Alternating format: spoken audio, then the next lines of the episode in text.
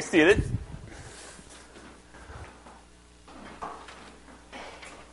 Well, it's a joy for, for me to gather with all of you this morning as we come together in this, thankfully, compared to outside, warm place and just yeah, spend time together worshiping our God, thanking our God for all the gifts He's given us in this week leading up to Thanksgiving. If you're new or visiting, my name is Tim. I'm the senior pastor here at Three Lakes Evangelical Free Church, and we're glad that you're here with us this morning. If you are, new or visiting, or if there's anything you, you want to communicate to the church, there's a, a connect card on the seat in front of you. You can fill that out, write any information you want to pass along to us on there, and you can drop those in the boxes on the back wall on your way out. Those boxes are also where you can place any tithes or offerings you want to give to what we're doing here at Three Lakes Evangelical Free Church. Just a couple announcements to bring to your attention. One, that on December 4th, on a couple of Sundays following the Sunday school hours at about 11:45, we will meet in here for our quarterly congregational meeting, and so we would invite you to come be a part of that and hear some updates about what's going on in the life of the church. Um, yeah, so then the next Sunday, coming out of Thanksgiving, there is no Sunday school hour, to just be aware of that as well as people will be traveling for um, for Thanksgiving, and so we will gather for, for church on Sunday, but there will not be our typical Sunday school hour. So as we kind of continue this time of worship together this morning, would you pray with me?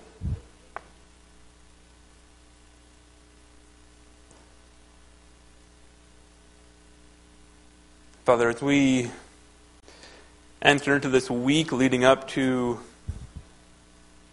our Thanksgiving holiday, are reminded of how much we have to be thankful for, how much you have done for us. How every good thing we have is a gift of your grace to us, that we deserve none of it, we are worthy of none of it, but because you love us, you have given us so many blessings, many of which we take for granted. And I pray that this morning, as we head through this week, that you would in particular bring to mind for us those blessings, those gifts of your grace that we so easily take for granted. Whether it's warm houses or enough food to eat or the very breath that we breathe the health that we have. Father, would you make us keenly aware this week and today of all the ways that you have blessed us, all the ways that you have shown care for us. There is no greater example of that than what you've done for us in Jesus. So I pray in particular this morning, God, that we would be amazed once again. What a great gift Jesus is. How amazing it is that you would send your Son to die for us, that our sins could be forgiven. Father, would you astound us once again at what incredible love you have for us. You would send your Son. And out of that love, would, would we worship you from overflowing heart, heart filled with gratitude and a desire to praise you and glorify you. Father, as we continue to sing in a minute, would you work in our heart let the words we sing are not mere recitations, but they are the overflow of our love for you. As we come to your word this morning, would we see your goodness? Would we see your care for us? Would we see your power and be amazed and thankful at what a great God you are? We pray in Jesus' name. Amen.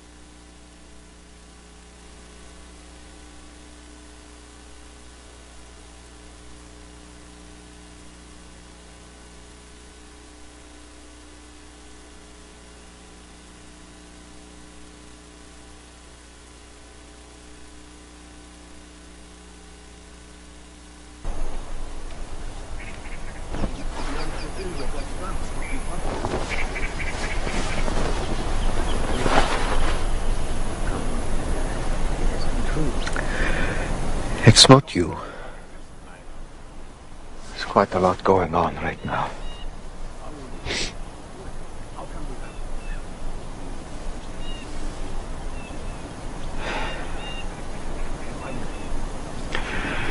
So it's good to have you back.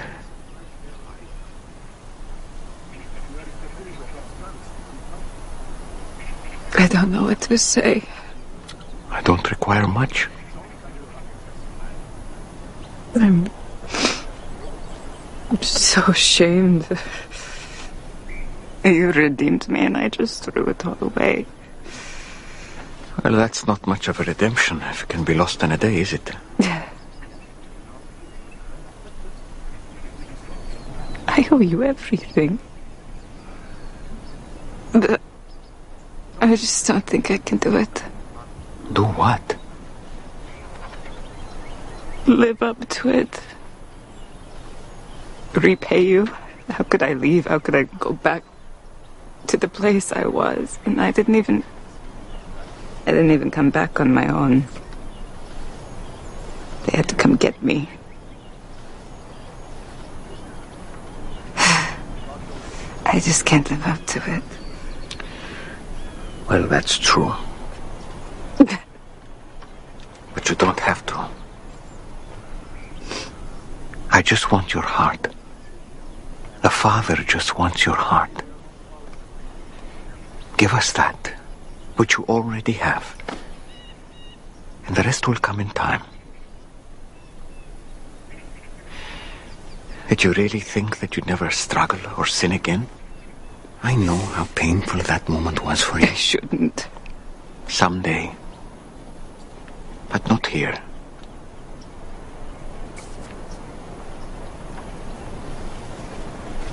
I'm just so sorry. Look up. I can't.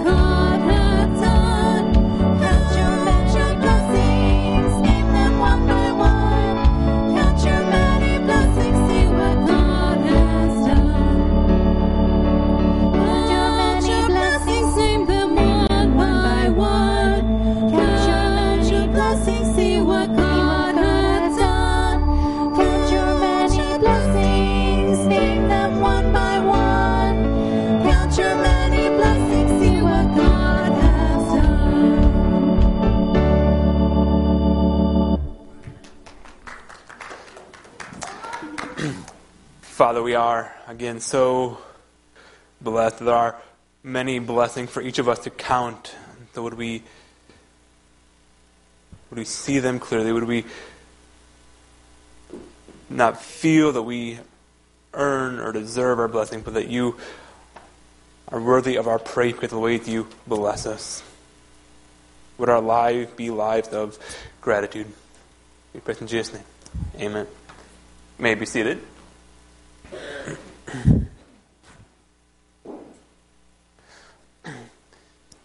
You may be aware that it is not currently the, the happiest of times to be a fan of the Packers. it's not terribly joyful, but thankfully that's been a fairly uncommon experience, at least in the time that I've been paying attention to, to football. I can remember starting to, to be aware of and pay attention to football and becoming a fan of the Packers during the 1992 season. And so it's been 30 years since then. And in those 30 years since 1992, the Packers have the second best combined record in the NFL over those 30 years. They've won more than 63% of their games since 1992. There's a pretty obvious reason for that success. In the third game of the 1992 season, Don Majkowski got hurt and was replaced, replaced by Brett Favre.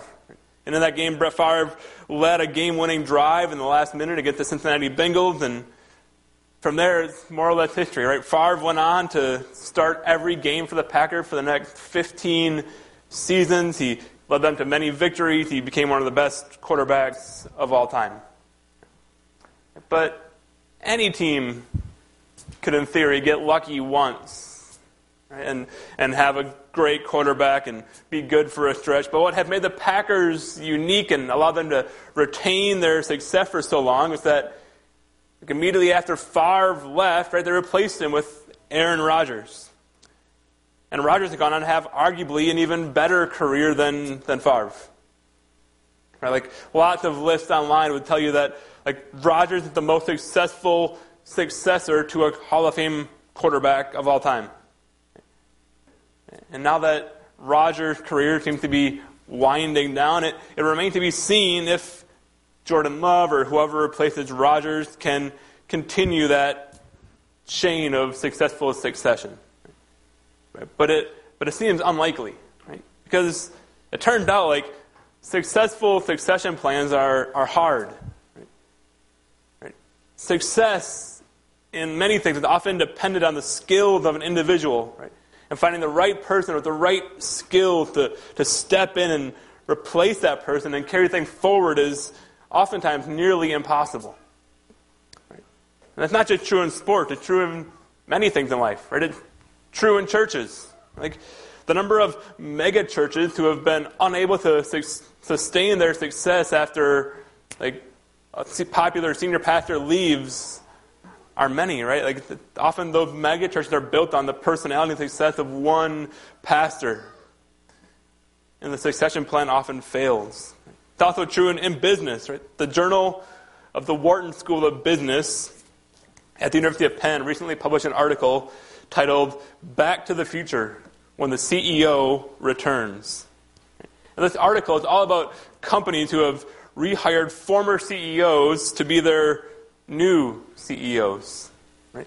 Probably the most famous example of this is Apple. Right? In 1985, the board of Apple forced Steve Jobs out. They removed him from his position. But then Apple struggled mightily over the next decade. They were losing much of their market share. They were losing their dominance. And so, as they neared collapse, 11 years later, in 1996, Jobs returned to once again become CEO. And through a series of changes and innovations, he, he helped refocus and rebuild Apple to the point that it's now Apple. Like it's one of the biggest companies in the world. But so Apple's probably like the most famous example of this, but like this is the common practice of like companies rehire former CEOs to become CEOs again. And in fact, it's so common it got a name. Like it's called boomerang CEOs. And here's just a, here's a partial list of companies that have had boomerang CEOs, companies that have rehired their former CEOs in recent years. Partial list Dell, Enron, Google, Twitter, Snapchat, Best Buy, Starbucks, Yahoo, DuPont, Procter & Gamble, J.C. Penney, Reddit, Bloomberg, Urban Outfitters, and Charles Schwab. Right? All those companies have had CEOs that have left only to have them be rehired by that company. Right? The subtitle for that article up there, which I know you can't read, but it says this. It says, with all the talent streaming through corp- the corporate sector and the increased use of search firms, why do many companies rehire former CEOs? And ultimately, right, the answer is that succession planning is, is hard. And this article gives a number of reasons why it's hard. Right, but ultimately, it boils down to the fact that like replacing a strong leader is incredibly challenging. So it should strike us then when we when we see it pulled off with remarkable success in the Bible. Now to be clear, it's not always successful in the Bible. Right? Like David was a good king, he's replaced by Solomon, who's a sometimes good king, and he's replaced by Rehoboam, who's a terrible king who divides the kingdom in two. But, but this morning, we're going to look at the succession from Elijah to Elisha. And along with them, two other successful successions in the Bible. And it'd be really easy, right, to take this sermon in a very like self-helpy direction. Right? You can call it something like five principle for successful succession planning or something, right? And I'm sure there's a business book out there that's doing that. And you can go find that if you want to. Right? But ultimately, I think this passage is not here to teach us how to have successful succession plans. Ultimately, I believe like the reason for this story of the transition from Elijah to Elisha and the other successions we'll look at it, that the record is that God wants us to understand and God wants us to be confident that even though character change, God's plan to redeem all of creation presses ever onward. That it's not actually person dependent, God's plan to redeem all creation. Right? God is the one who's ultimately the CEO, who's in charge, who's directing all things. And so, like, character can change, but God's plan will continue. Like, as great as as great as Elijah was, the transition from Elijah to Elisha is not going to stop God's plan from coming to fruition. And so, with that in mind, let's, let's look at this transition from Elijah to Elisha. It's found in 2 Kings chapter 2. And it says this When the Lord was about to take Elijah up to heaven in a whirlwind, Elijah and Elisha were on their way from Gilgal. Elijah said to Elisha, Stay here, the Lord has sent me to Bethel. But Elisha said, As surely as the Lord lives, and as you live, I will not leave you. So they went down to Bethel. The company of the prophets at Bethel came out to Elisha and asked, Do you know that the Lord is going to take your master from you today? Yes, I know, Elisha replied. So be quiet. Then Elijah said to him, Stay here, Elisha. The Lord has sent me to Jericho. And he replied, As surely as the Lord lives and as you live, I will not leave you. So they went to Jericho. The company of the prophets at Jericho went up to Elisha and asked him, Do you know that the Lord is going to take your master from you today? Yes, I know, he replied. So be quiet. Then Elijah said to him, Stay here. The Lord has sent me to the Jordan. And he replied, As surely as the Lord lives and as you live, I will not leave you. So the two of them walked on. And at that point, you may be inclined to wonder, like, what is going on here? Like, why is Elijah seemingly entire, continually trying to get rid of Elisha, to leave Elisha behind? Like, why is he doing this? And it's not entirely clear what Elijah's motivation is. There's kind of two theories that people posit. One is that Elijah is once again struggling to embrace God's plan. He's trying to subvert God's plan of succession to Elisha. And the other theory is that Elijah is kind of intentionally testing Elisha's fortitude, right? That he's, he's kind of causing and encouraging Elisha to count the cost, to make sure that Elisha is really committed to the cause. Whatever the reason ultimately is, what, these, what these first six verses show us is that Elisha is committed to his calling. He will, he will not be shaken off. He will not leave Elijah. He is proving himself a worthy successor to Elijah. He will not be shaken. He will not leave Elijah. The passage continues in verse 7. Fifty men from the company of the prophets went and stood at a distance, facing the place where Elijah and Elisha had stopped at the Jordan. Elijah took his cloak, rolled it up, and struck the water with it. The water divided to the right and to the left, and the two of them crossed over on dry ground. When they had crossed, Elijah and Elijah said to Elisha, Tell me, what can I do for you before I am taken away? Let me inherit a double portion of your spirit, Elisha replied. Right, so a double portion is, is the portion of an inheritance in Israel that the firstborn son would have gotten from his father. And now Elisha here, having, having left behind his, his family and left behind his material inheritance, is asking for the spiritual equivalent from Elijah. He's treating Elijah as a spiritual father and asking for a spiritual equivalent to the inheritance. And Elijah replies in verse 10 You have asked a difficult thing, Elijah said. Yet if you see me when I am taken from you, it will be yours. Otherwise, it will not. As they were walking along and talking together, suddenly a chariot of fire and horses of fire appeared and separated the two of them. And Elijah went up to heaven in a whirlwind. Elisha saw this and cried out, My father, my father, the chariots and horsemen of Israel. And Elisha saw him no more. Then he took hold of his garment and tore it in two. Elisha then picked up Elijah's cloak that had fallen from him and went back and stood on the bank of the Jordan. He took the cloak that had fallen from Elijah and he struck the water with it. Where now is the Lord, the God of Elijah? he asked. And when he struck the water, it divided to the right and to the left, and he crossed over. The company of the prophet from Jericho who were watching said, The spirit of Elijah is resting on Elisha. So they went to meet him and bowed to the ground before him. Look, they said, we, your servants, are fifty able men.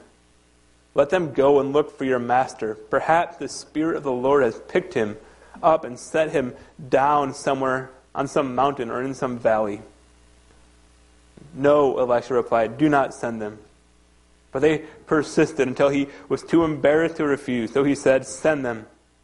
And they sent fifty men who searched for three days but did not find him. When they returned to Elisha, he was who was staying in Jericho, he said to them, Didn't I tell you not to go?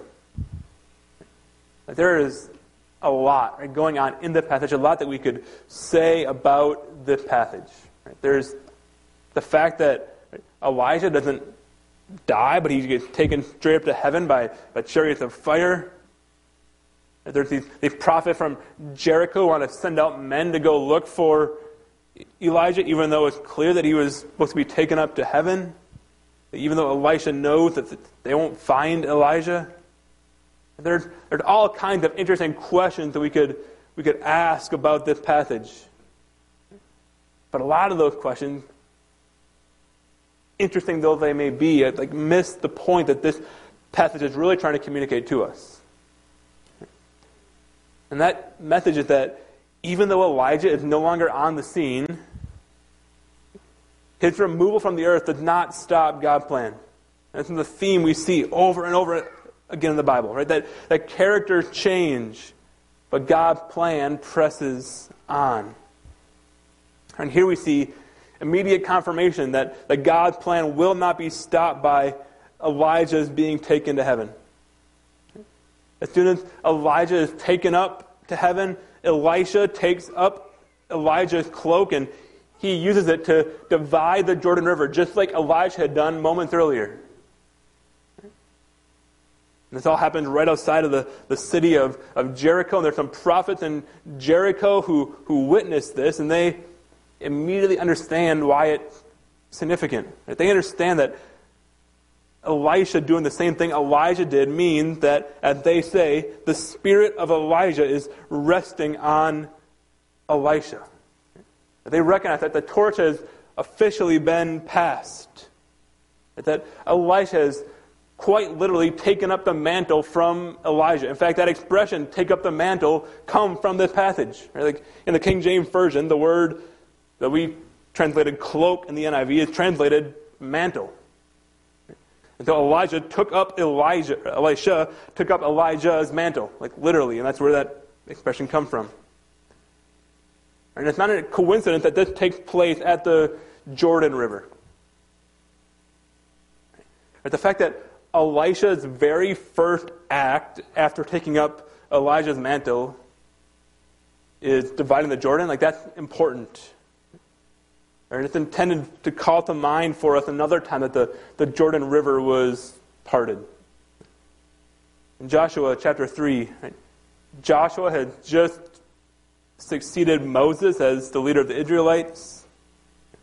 You may recall that Moses led the Israelites to the cusp of the promised land, but then a judgment against his, sin, Moses was not allowed to enter the promised land. And so he died on the edge of the promised land, and, and Joshua takes over. And now it's time to actually enter into the land. But there's just one problem the Jordan River is in the way. And Joshua needs to get a whole nation across this river. We're talking possibly as like two and a half million people need to cross the river. It would take forever to ferry that many people back and forth on a boat. Bridges were not as common as they are today, and like they were made in such a way that they would likely collapse under that much weight. So, like, how is Joshua going to get these two and a half million people across this river? And Joshua chapter 3, verse 7, God gives Joshua the solution. He says this Today, I will begin to exalt you in the eyes of all Israel, so that they may know that I am with you as I was with Moses. Tell the priest who carried the Ark of the Covenant, when you reach the edge of the Jordan's waters, go and stand in the river. And a couple verses later, now the Jordan is at flood stage all during the harvest. Yet as soon as the priest who carried the ark reached the Jordan and their feet touched the water's edge, the water from upstream stopped flowing. It piled up in a heap a great distance away, so the people crossed over opposite Jericho. God, God used this miraculous parting of the Jordan River near Jericho to confirm to the people that, that he was with Joshua just as much as he was with Moses. That should sound familiar. Right? The same thing that's happened in 2 Kings. That the Jordan River is parted near Jericho so that God can confirm that succession has successfully taken place. Two times, God uses a miracle at the Jordan River near Jericho to confirm a succession of his chosen leaders. And we fast forward in history a little further and we come to Matthew chapter 3. And there's this guy named John who shows up at the Jordan River, and he's, he's baptizing people in that river. And this John, he quote unquote coincidentally happens to wear the same type of clothing that Elijah wore. And, and part of his message is that after me comes one who is more powerful than I, whose sandals I am not worthy to carry. And then one day, this, this guy Jesus shows up. John recognizes him and as the one who is more powerful than he. And so he, he doesn't want to baptize Jesus because he knows that Jesus is greater than he is, but Jesus insists. And so John baptizes Jesus. And as Jesus is baptized, this time it's not the waters that part, but the, the heavens themselves that part. Matthew chapter 3, verses 16 and 17, we read, As soon as Jesus was baptized, he went up out of the water, at that moment, the heaven, heaven was opened, and he saw the Spirit of God descending like a dove and alighting on him. And a voice from heaven said, This is my Son, whom I love. With him I am well pleased. Don't miss this, right? Elisha asked for a, a double portion of God's Spirit, right? The portion that is due to a firstborn son. And now here, Jesus also receives a, a special portion. In the case that like the Spirit of God visibly descending on him like a dove. And then God himself speaks from heaven and confirms that, that Jesus is indeed his beloved Son. Maybe you kind of wonder, so like this Jordan River, like where in the Jordan River did this happen? Uh, but according to John chapter 1, John was baptizing in a place called Bethany beyond the Jordan, right, which was just across the Jordan River from Jericho.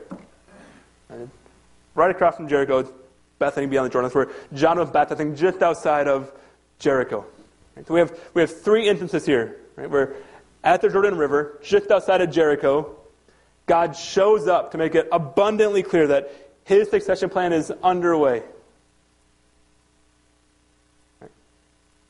Moses to Joshua, Elijah to Elisha, and now John to Jesus. God working through succession. That wasn't clear enough, just consider for a moment the name of all three of the successors. We have Joshua, and his name means Yahweh is my salvation.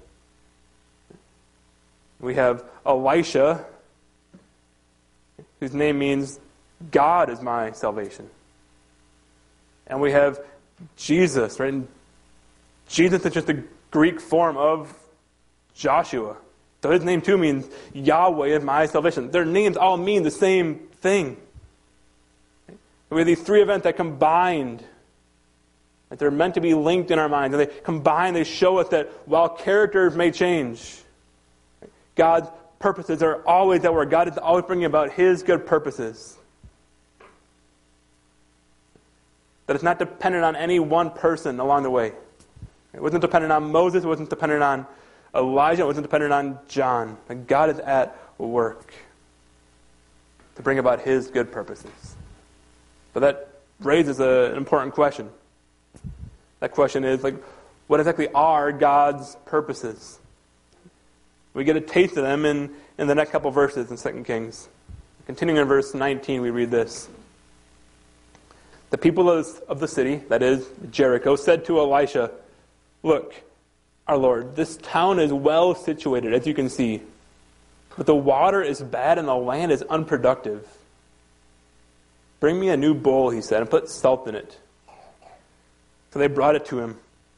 Then he went out to the spring and threw salt into it, saying, This is what the Lord says I have healed this water.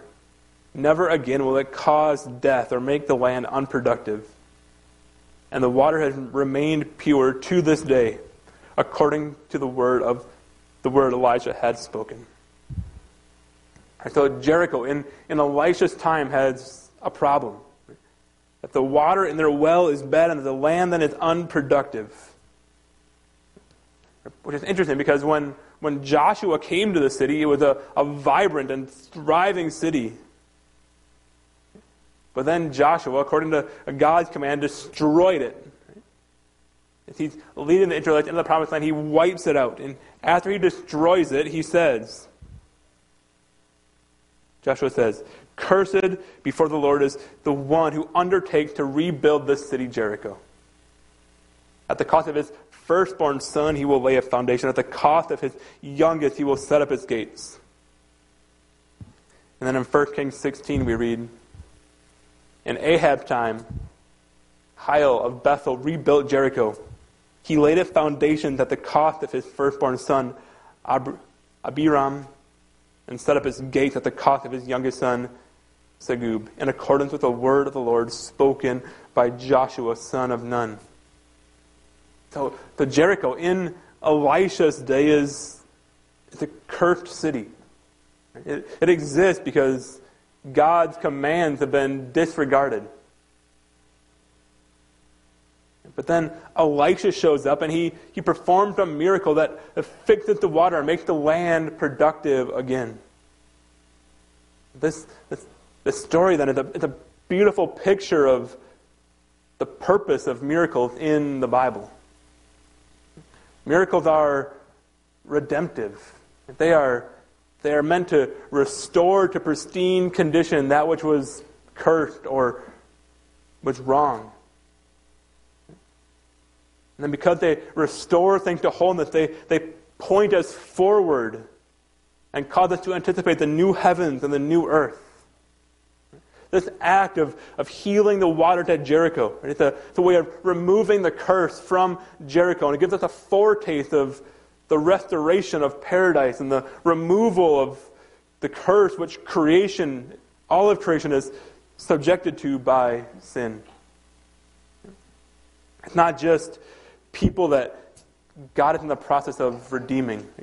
God is redeeming creation itself. In Romans 8, we read For the creation was subjected to frustration, not by its own choice, but by the will of the one who subjected it, in hope that the creation itself will be liberated from its bondage to decay and brought into the freedom and glory of the children of God. God is in the process of redeeming the world and people for himself. And this story, the picture that, like, even though the character changed, God's redemptive work continues. We see another example of this near Jericho in the life of Jesus. Thanks in no small part to Elisha's miracle here, Jericho by Jesus' day had once again become a thriving and wealthy city.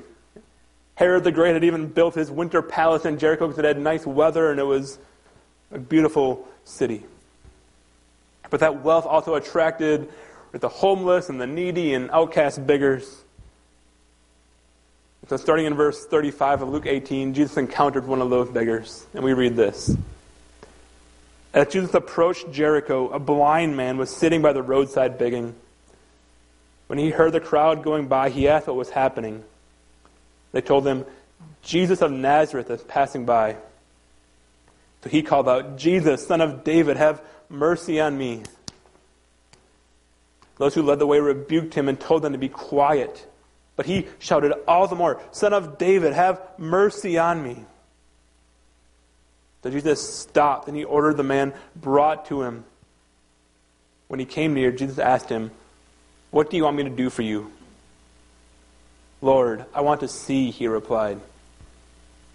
Jesus said to him, Receive your sight. Your faith has healed you. Immediately he received his sight and followed Jesus, praising God. When all the people saw it, they also praised God. So again, here we, we see the redemptive purpose of, of miracles, right? That miracles restore to perfect condition those think that had once been broken and ruined. And they serve ultimately to remind us that, that God is at work to one day do that for all of creation. All the miracles in the Bible. They ultimately take place to ensure us that Revelation 21 is coming. In Revelation 21, John gets a vision of the end of history and he sees this. He says, I saw a new heaven and a new earth. And the first heaven and the first earth had passed away, but and there was no longer any sea. I saw the holy city, the new Jerusalem, coming down out of heaven from God, prepared as a bride, beautifully dressed for her husband. And I heard a loud voice from the throne saying, Look, God's dwelling place is now among the people, and he will dwell with them. They will be his people, and God himself will be with them and be their God. He will wipe away every tear from their eyes. There will be no more death, or mourning, or crying, or pain, for the old order of things has passed away. He who was seated on the throne said, I am making everything new. God is making everything new. He's setting all things right. He is undoing all the sin rock curse that we face. He's, he's redeeming a people for himself, and he's redeeming all creation. Doesn't matter who he has working for him, God is in the process of doing it. He's creating this beautiful new creation. And that work will one day come to fruition. But it's beautiful that work is, not everyone is on board. God still has his critics and his mockers, and we see this at the end of 2 Kings. We read this. From there, Elisha went up to Bethel. As he was walking along the road, some boy came out of the town and jeered at him. Get out of here, Baldy, they said. Get out of here, Baldy. He turned around, looked at them, and called down a curse on them in the name of the Lord. Then two bears came out of the woods and mauled 42 of the boys. And he went on to Mount Carmel, and from there returned to Samaria. At first glance, right, that seems harsh. Like, like some, like some making fun of an older guy for being bald. Like, like that's all it takes to get a bear sent after you. Like, my dad should have sent bears after me a long time ago. Like, make fun of him for being bald all the time.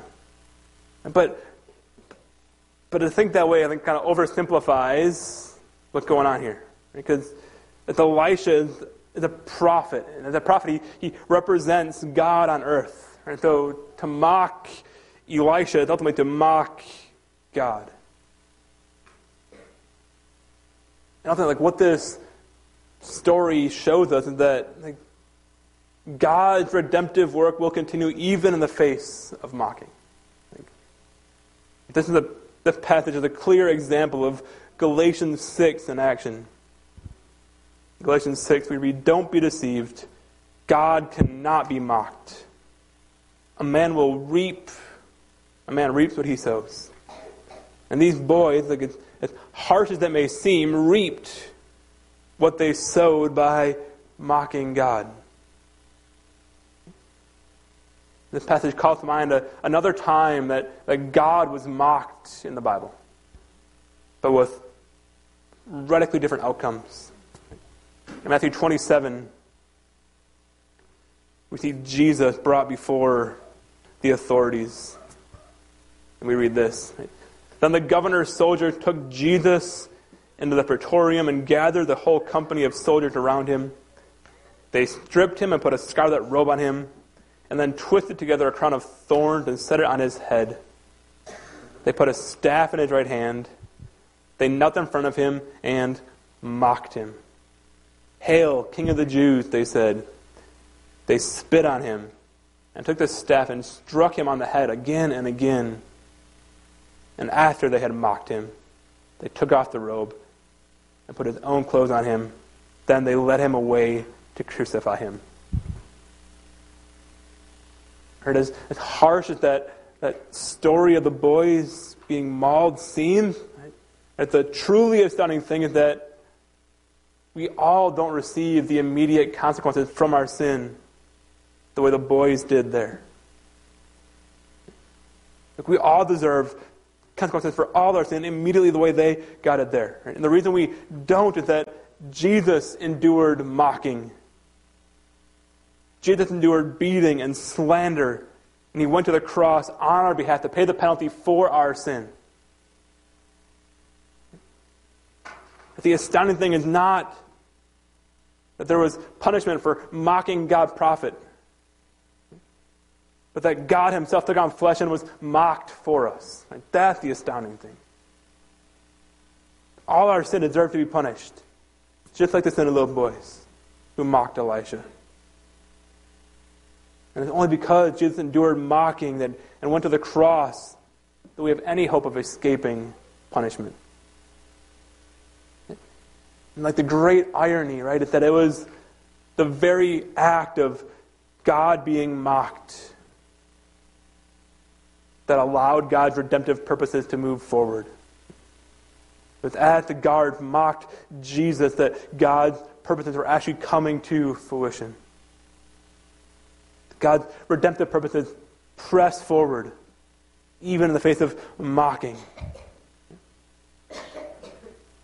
If you're here and if you, you've never trusted Jesus, you've disregarded him or you've not thought much about him, maybe you've mentally belittled him, there's coming a day when your mocking of God will warrant judgment and punishment. But Jesus was mocked and beaten and slandered and ultimately crucified on the cross to forgive you all the times that you mocked God, all the times you sinned. He offers that for anyone who believes in Him, who trusts in Him, their sins of mocking God and all their other sins can be forgiven. If you've never believed in Jesus, then I'd urge you to do that. If you have questions about what that means or want to talk more about that, I'd be more than happy to talk to you.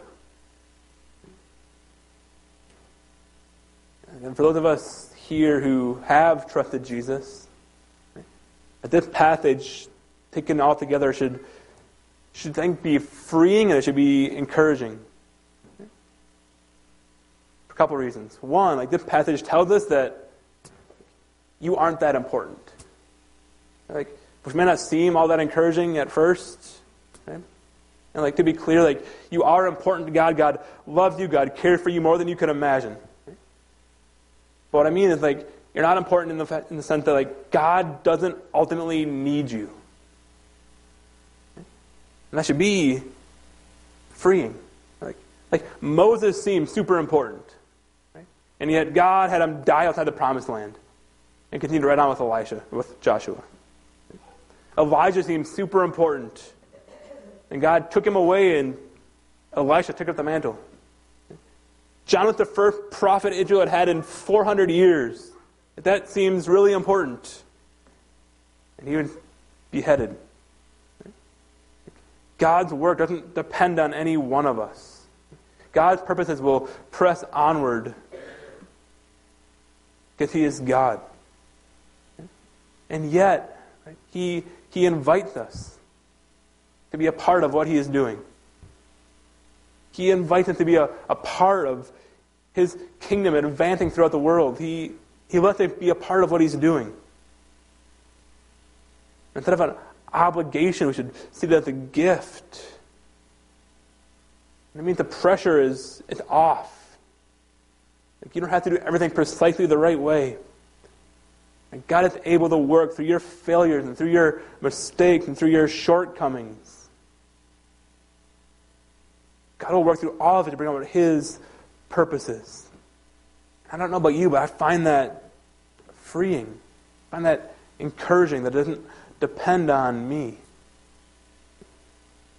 Our call is not to do everything precisely the right way, but to, to be faithful and to let God work through us in whatever way He pleases. Another reason this passage should be encouraging is that no matter what's going on in the world around us, no matter how maligned God may seem in our culture, His purpose will press ever onward. Even when it seems like our world is, is mocking God, even when it seems like everything is stacked against him, God's purposes will prevail. Things were truly bleak in the days of Elisha. Israel was in open rebellion against God. They were worshiping false gods. There were 7,000 righteous left out of however many million. And yet God still worked in the midst of those circumstances to bring about His good purposes. God's plan pressed on, even in the midst of that bleakness. Like no matter how dark, no matter how daunting things may seem, no matter how opposed to God the world may seem,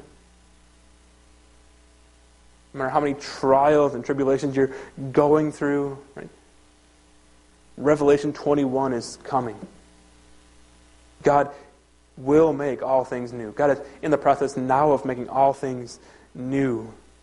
So this passage should encourage us to hold on to that promise that God is at work no matter how dark and bleak things may seem. Let's pray.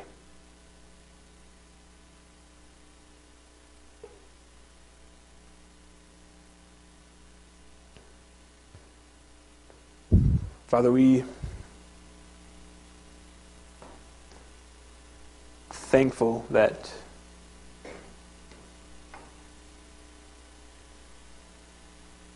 you work to bring about your good purposes despite our sin, despite our failure, despite our shortcomings.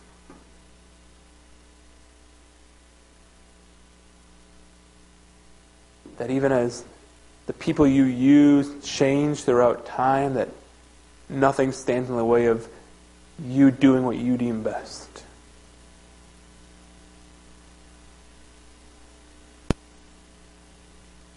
Thank you that you've invited us to be a part of what you're doing on this earth.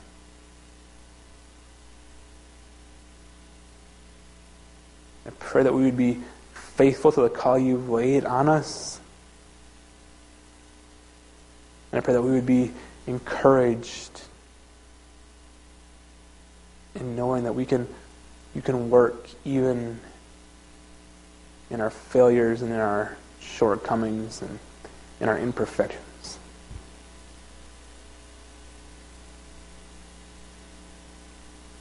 And God, as we, as we walk through hard times, as we walk through difficult seasons, as we see all the effects of sin in our life and the lives of those around us, we're tempted to give in to despair, would you remind us and assure us that the words of Revelation 21 are true, that you are in the process of making all things new, that there is coming a day when there will be no more sin or pain or death or mourning. When you will set all things right, you will make all things new. We will rejoice forever around your throne.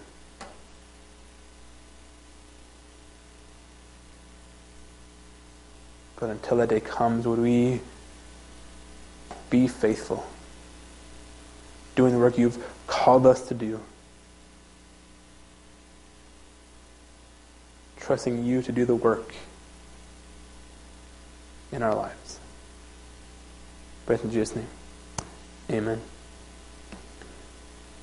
Would you go, would you go confident that God is in the process of making all things new to bring about His good purposes? You are dismissed.